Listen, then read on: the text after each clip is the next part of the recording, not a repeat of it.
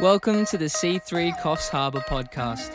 Today's message is a recording from our online service. To join our online church community, visit c3ch.online.church and you can follow us on Instagram and Facebook. Enjoy the message. So last week we started to um, embark on our journey through the book of Romans, and so we covered a lot of ground uh, looking at uh, the history, the context of what was happening um, in Rome around that time that led to Paul writing that. And we looked at how there was uh, uh, unsettlement in, in Rome, that the, the, Jews were kicked out of Rome um, for, for a bunch of years. And so then the, the, Gentile converts took the church on. And then when the, the, the Jews came back, there was tension. And so Paul writes to say, hey guys, let's let's just get things clear, right? There is there is a kingdom way of doing things. It's not about uh, Jewish tradition. It's not about Gentile preference. It's about the kingdom of God. And so then, then we looked at also um, the, the, Protestant Reformation, which now you and I should have a real deep respect and uh, and gratitude for that because we now uh, are a part of a church and, and have discovered faith in Christ um, as a result of what um, Martin Luther achieved over 500 years ago um, by protesting against the practices, the corrupt practices of the Roman Catholic Church at the time. And so, uh, and so the, the main bulk or the main thrust of, of Martin Luther's um, uh, approach was resulted from his study of the book of Romans because it is so rich in theology, so rich in truth, it's so rich in how the gospel outworks in the life of people um, that it was clearly uh, pointing an error towards how the church was functioning then. And so, knowing all that context and, and, and how beautiful that is really helps us, uh, I guess, navigate and understand the, the landscape of, uh, of the book of Romans. So, we're going to start in uh, the very beginning, Romans chapter 1, verse 1. And um, we, are going to be doing a Bible study type of preaching for the next little while. So um, make sure you got your Bibles, grab a notepad and a pen, uh, write down any things that jump out at you, what the scriptures are saying to you. Uh, and so uh, it's going to be a different approach, and I'm going to just pull stuff out um, of the scriptures that I think are going to be useful and helpful for us. And so um, I just pray that this would be really a fruitful and helpful time for all of us in our understanding of Scripture and God's Word. So, Romans 1 1. Paul, a servant of Christ Jesus, called to be an apostle and set apart for the gospel of God. So, right here in the, the opening statement of this, this letter, we see uh, the author is identified. He identifies his position and he identifies his mission. So, basically, Paul. So I, Paul. So I'm introducing myself. Here I am. I'm Paul. Um, his position is a servant of Christ Jesus, and then his mission called to be an apostle and set apart for the gospel of God. So, so who is this Paul? Who, who is this Paul that is identifying himself as an apostle, as someone who's set apart for the gospel of God? So, some of you would be aware of this, some of you may not be, but, but Paul wasn't always Paul. Paul originally was, had a dramatically different name, um, Saul. And so, Saul, uh, Paul's alter ego, who he used to be, was a Pharisee. So he was a highly educated Jewish religious leader. Uh, he was very um, educated in the law, the, the, Jewish custom, Jewish culture. Um, he was highly intelligent. Um, and, and he's the kind of guy that was really meticulous uh, about the law and about um, how, how, the law should work in Jewish culture. And he would be the kind of guy that would just dot every I and cross every T and make sure that everything was done by the book. He was a stickler. So when, when the Church of Jesus Christ started to grow and started to spread, um, he took that quite personally um, because he took that as an offense to his culture, an offense to his religion, because he was a Jew. He was one of God's chosen people. The, the, the Jewish people were God's people. And these Christian converts uh, were a threat to the institution because they had crucified Jesus just a few years earlier. And now here they are running over the whole world, spreading the gospel, planting churches, uh, and declaring that Jesus was alive and rose from the dead. So Paul took it, Saul took it upon himself um, to make it his mission in life to do whatever he could to shut the growth and expansion of the church down. And, and he would take whatever um, measures necessary to do so. So he would uh, arrest Christians, he would persecute Christians, he would torture Christians, he would even order the execution and murder of Christians in order to shut down this, uh, this new religion, this new um, you know, uprising that was happening, which is the, the Christian faith.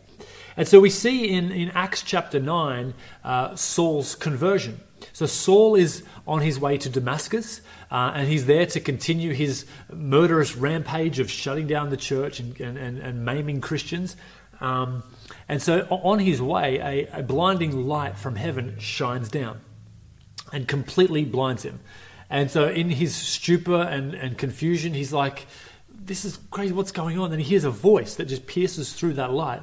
And this voice says, Saul, Saul, why are you persecuting me? And so Saul's response was, Who are you? Who is this? And the voice comes back through again. It is me, Jesus, whom you are persecuting. And so, to cut a very long story short, for, for, the next three days, Saul is blind. He doesn't eat, he doesn't drink. And then the Lord restores his vision and heals his eyes, and then gives Saul a brand new mission.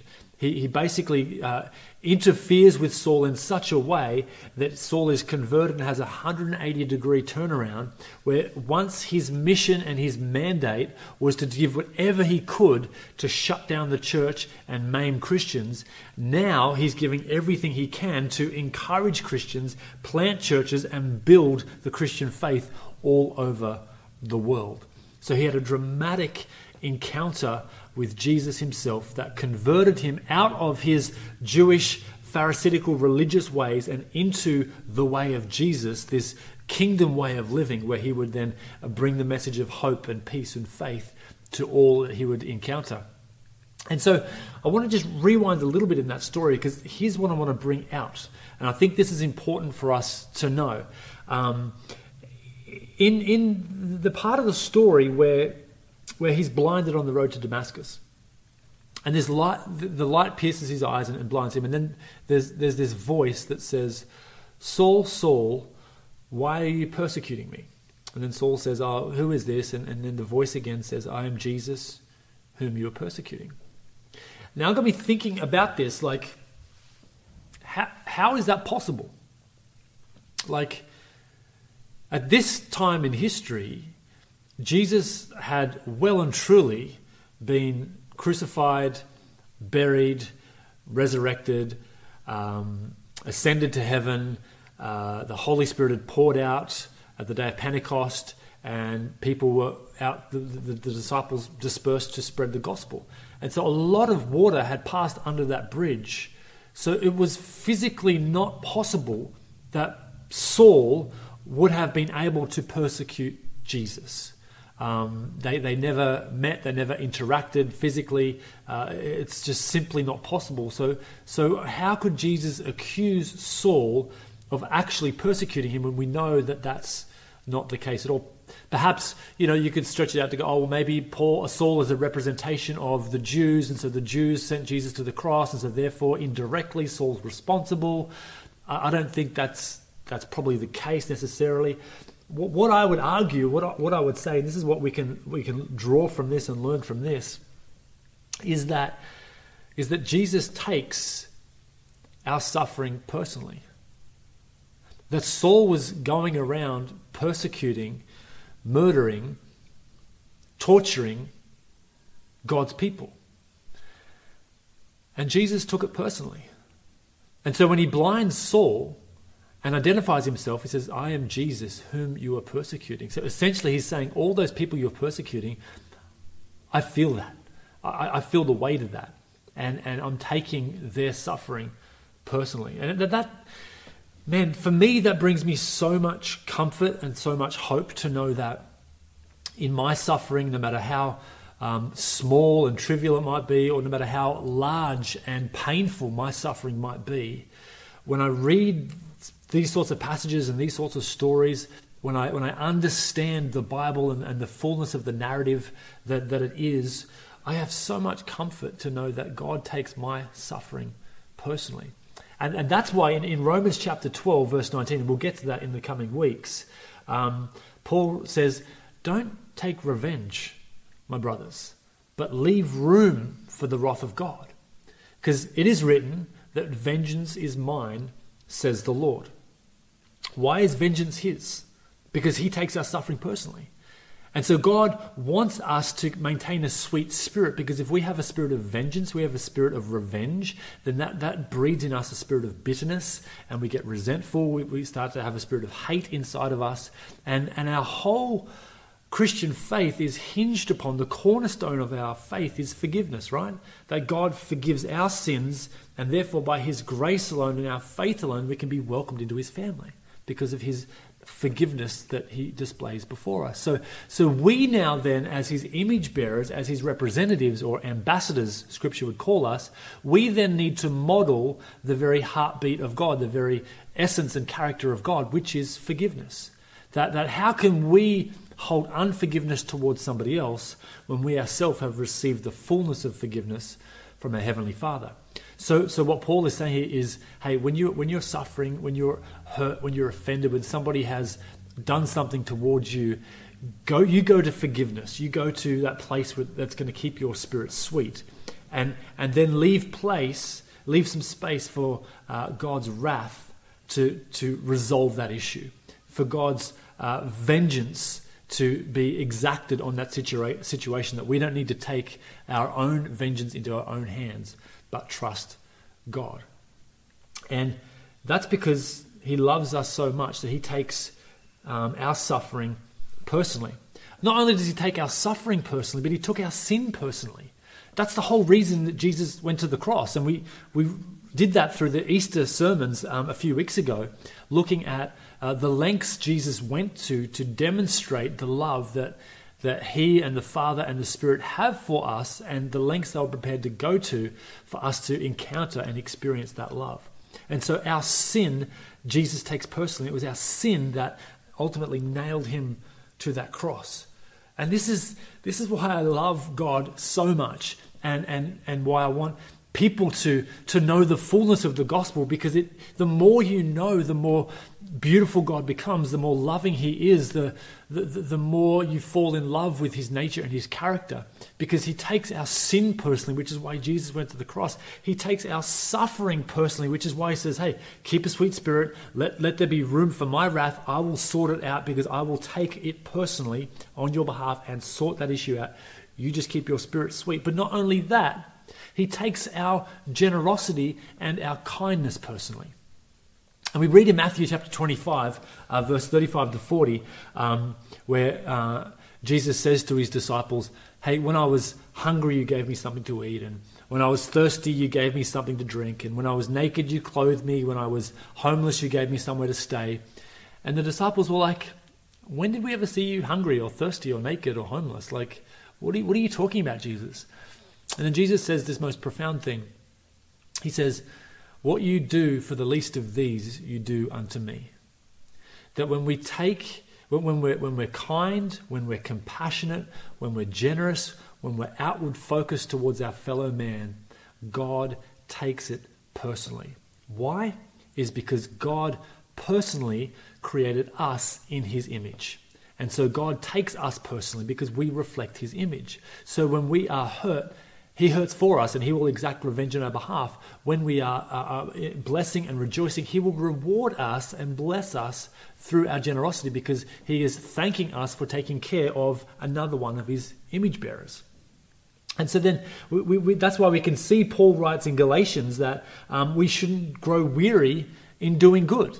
Um, uh, for in due season, season we will reap a harvest if we don't give up because God takes our generosity personally. God takes our goodness and our kindness personally. So don't grow weary in doing good. Every time we do good, every time we're generous, every time we're obedient to God and sacrificial and giving and outward focused, um, th- there, there is going to be a reward for that. There's going to be a harvest for that because God is taking every one of those seed that we sow personally. And if we don't give up, therefore, let us, as we have opportunity, to do good to all people, especially those who are of the household of faith. God takes people personally because he personally made them in his image and in his likeness. So, going back to Romans chapter 1, verse 1, Paul, a servant of Christ Jesus, called to be an apostle and set apart for the gospel of God. Paul has been set apart for the gospel of God. What is the gospel? Well, the short answer is the gospel is good news.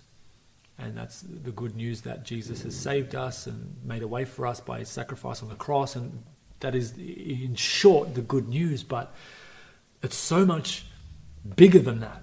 It's, it, it is that and more, and then some. It, it's the good news of our salvation and our new life that we get we have. It's the gospel is the good news of our sanctification and our growth and our maturity. The, the gospel is the, the good news of god's presence in our life with, which brings protection and brings provision. It's the good news of god's peace and god's hope that lives and resides inside of us. The gospel is the, the good news of, of eternity and paradise that god is preparing for us on the other side of this life that we we get life after life in uh, in Him. And so Paul is set apart for the gospel. And you and I, when we choose to have faith in God, we become set apart for the gospel. That, that, that we, we have a, a reformation of sorts in our own life where we stop following the pleasures of our, our flesh, we stop following the, the ways of this world, and we start to follow the kingdom of God's Son because Jesus has made a way for us. The good news is that Jesus came to this earth to demonstrate God's love for us, to reveal God's plan for us, and to show us how we ought to live this life that He has given to us, that we are set apart for the gospel.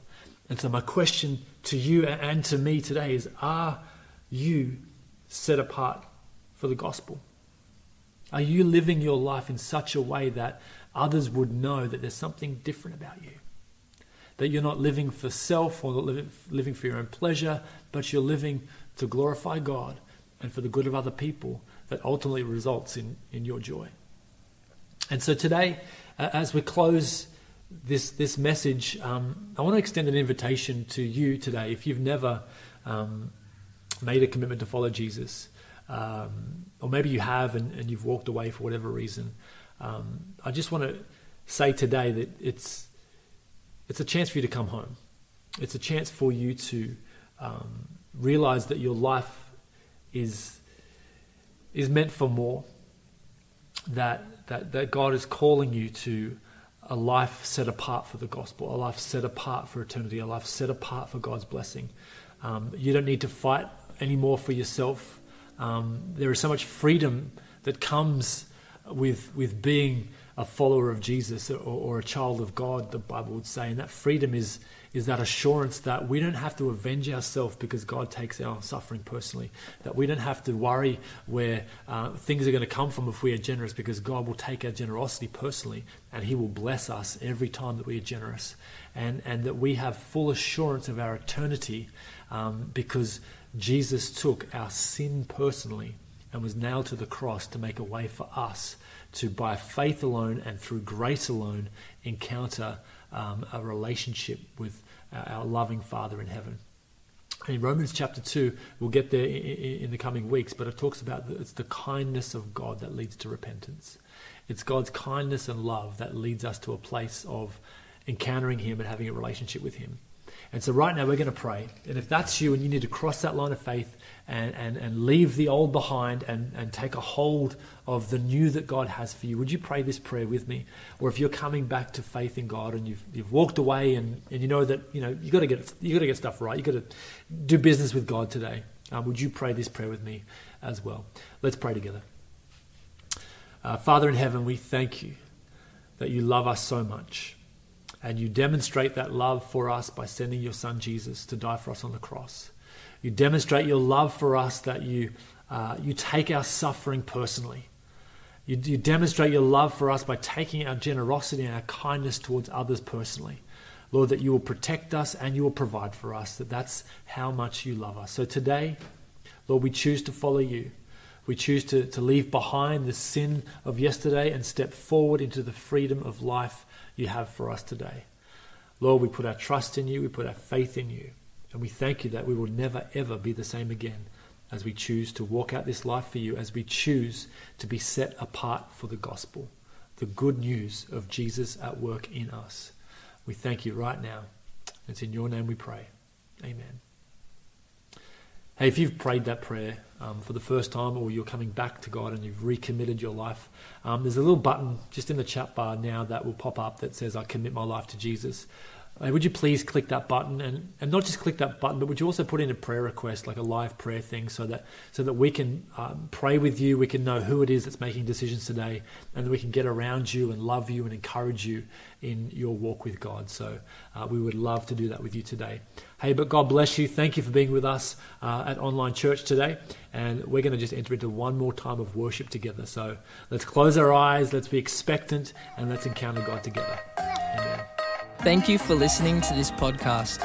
For more information about our online services, visit c3ch.online.church and come say hi on Facebook and Instagram.